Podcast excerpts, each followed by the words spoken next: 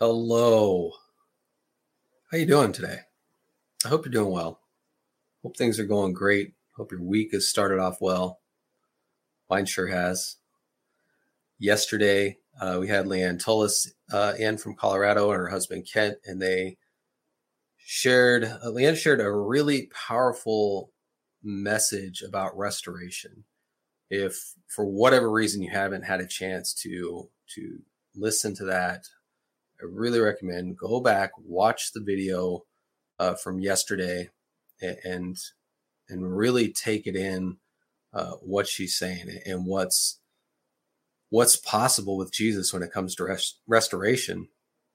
It's uh, it's very powerful to to kick off uh, this series uh, about the the year of jubilee of the soul uh, which uh, is coming out of uh, the word given to us for 2023, and it, it's it's definitely something that we need to be be taking into account when it comes to that. Right, it, it, God is wanting to sweep out every crevice and corner uh, of our, our being and clean it up and have a pure, spotless bride, and that that's part of this. Restoration is part of that, and so if you haven't watched it, go back and watch it. Uh, if you did watch it and I, would just say go watch it again because you're, likely to get something new out of it.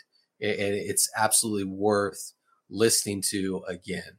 Um, so go back and watch that. All right. Last week, uh, and this this somewhat, I guess it somewhat ties in um, to uh, uh, Jubilant Soul, this series we're in. Last week, uh, Angie challenged us here locally to uh, feast on Psalm 119. It's it's a, a huge, huge uh, uh, psalm and so there's a lot there. There's a lot to take in. Uh, but something captured my attention right up front uh, in, in, verse 17. And I'm going to read that to you Psalm 119, verse 17. And it says, I lost it here. Uh, Let me, your servant, walk in abundance of life, that I may always live to obey your truth. And I just found that one verse very captivating because let me, your servant, walk in abundance of life that I may always live to obey your truth. God's truth, the truth of, of who he is, the truth of what it is that he's been saying. We, we hear so many things, uh, uh, these little uh, phrases, you know, you do you, um, uh, you know, um, you've got your truth, I've got mine. She has her truth over there. He's got his truth. They've got their truth. No, that that's not actually the way things are. There are not multiple different truths running around out there. There is one capital T truth, and that is Jesus Christ. And that's something we have to remember. We should be celebrating him, praising him, thanking him for being truth to us, the truth that uh, we need to be embracing and really feeding ourselves with. Not not something that we are are making up to to fit our own narrative, to fit our own uh, wants, fleshly desires. Right. That that's that's what happens when we say uh, this person has their their truth that person has their truth that collective of people have their own truth it doesn't fit my truth but that's theirs and so that's okay that that's that's what we're saying in in our culture these days and that just isn't the reality of this if jesus christ is the truth then we, we can't have multiple truths running around just creates and breeds chaos. You want a sound mind? You need to get on board with who truth actually is. And uh, I, I think it's a, a big thing that is going to uh, uh, be part of what God is doing in this Jubilee year of the soul. Is is we've talked about a sound mind, and now we're talking about clearing out every crevice and corner of our, our soul, and and now truth coming in, being able to to settle the mind, and not have to to keep track of of everybody else's uh, a narrative and what it is that they're wanting to push on other people. It's it's the truth of Jesus Christ. It's the truth of who He is, and, and He's imparting that. And there there is a, a famous question from from Pilate in uh, it recorded in John 18 about what is truth. And so I just want to read a couple of verses John 18, uh, 37 and 38. Then Pilate responded, Oh, so then you are a king? You are right, Jesus said. I was born a king, and I have come into this world to prove what truth really is. And everyone who loves the truth will receive my words. Pilate looked at Jesus and said, What is truth? It's it's a famous question and it goes on and says silence filled the room. And then pilate walked out and said he's not guilty. I find no fault in him. Jesus declared who he was what he came to do and what would happen if you embraced that. And pilate found no fault in him for that he did ask what is truth I think the more appropriate question is who is truth? It's it's just fascinating to me that we want to fabricate truth and, and then want to uh, push that out as a form of control. We want to be able to to control our our perception of the world, our our own space, and if if something butts up against that, we get offended or we get defensive or we want to run and hide rather than face who truth is, rather than face Jesus and say, What's going on?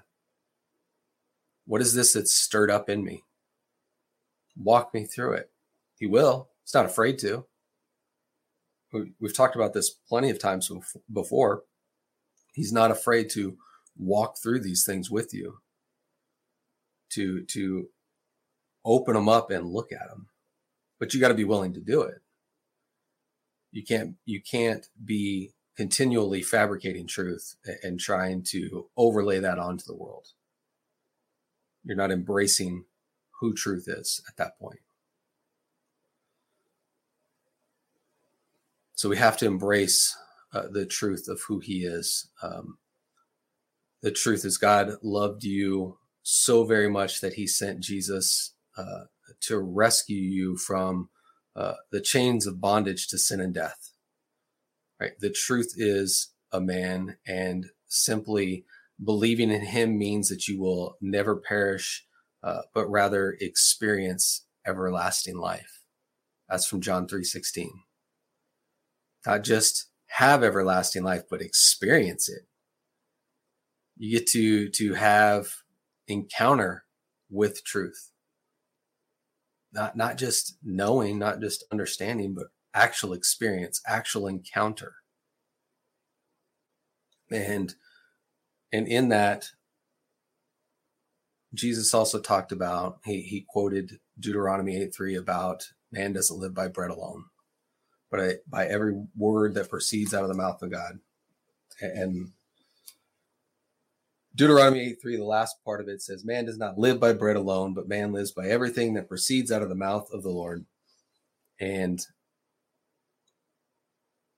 it's it's a, a an interesting thing to me is if we have access to encounter and experience truth and and we are to not live by by physical bread alone by by actual uh, uh, food but live by every word that proceeds out of the mouth of the Lord. But we only want to go to him maybe once or twice a week to to receive that nourishment. I mean instinctively we just we just eat because we know we're hungry. Where is the recognition of spiritual hungerness throughout your day? What indicators do you have that say, I, I need nourishment now, right now? And, and you're running to the Lord to see what words are coming out and pouring out that are there to, to, to feed you and strengthen you and build you up. This is part of that, that jubilee is, is this releasing back to you what's yours. it's it's going to be this this nourishment where you don't have to rely on your own understanding. You don't have to go out and, and uh, conjure up something. You just go and get fed. You have to actually go to him, though.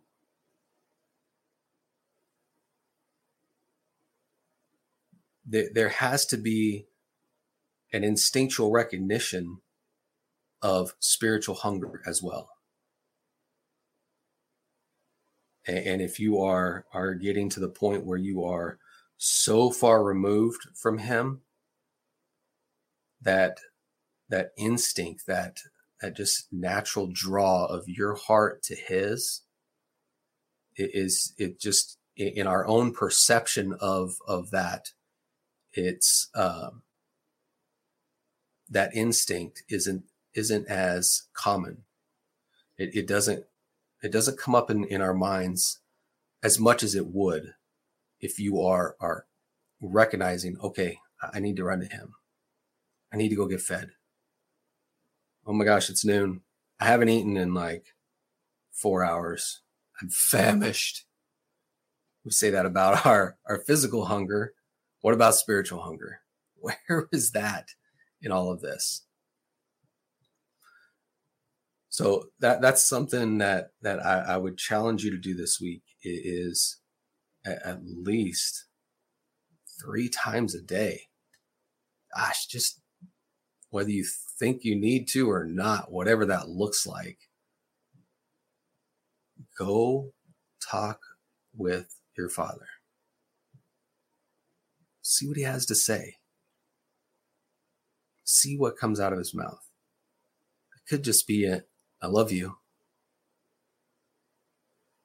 And and a warm embrace. It could be as simple as that. It could be more. But whatever it is, you need to feed yourself with that. And you'll find that you'll start to be drawn to it and, and you'll start to have a recognition come up and say, oh my gosh, I'm famished right now. I need nourishment. Feed me, God. right? it, it, will start. You'll start to to have that come up more often, and and just see what happens from there. I guarantee you, good things are going to happen. All right.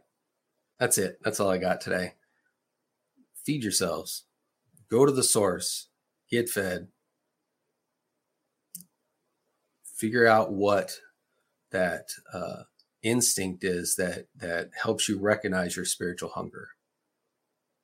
All right, love you all. Have a great week.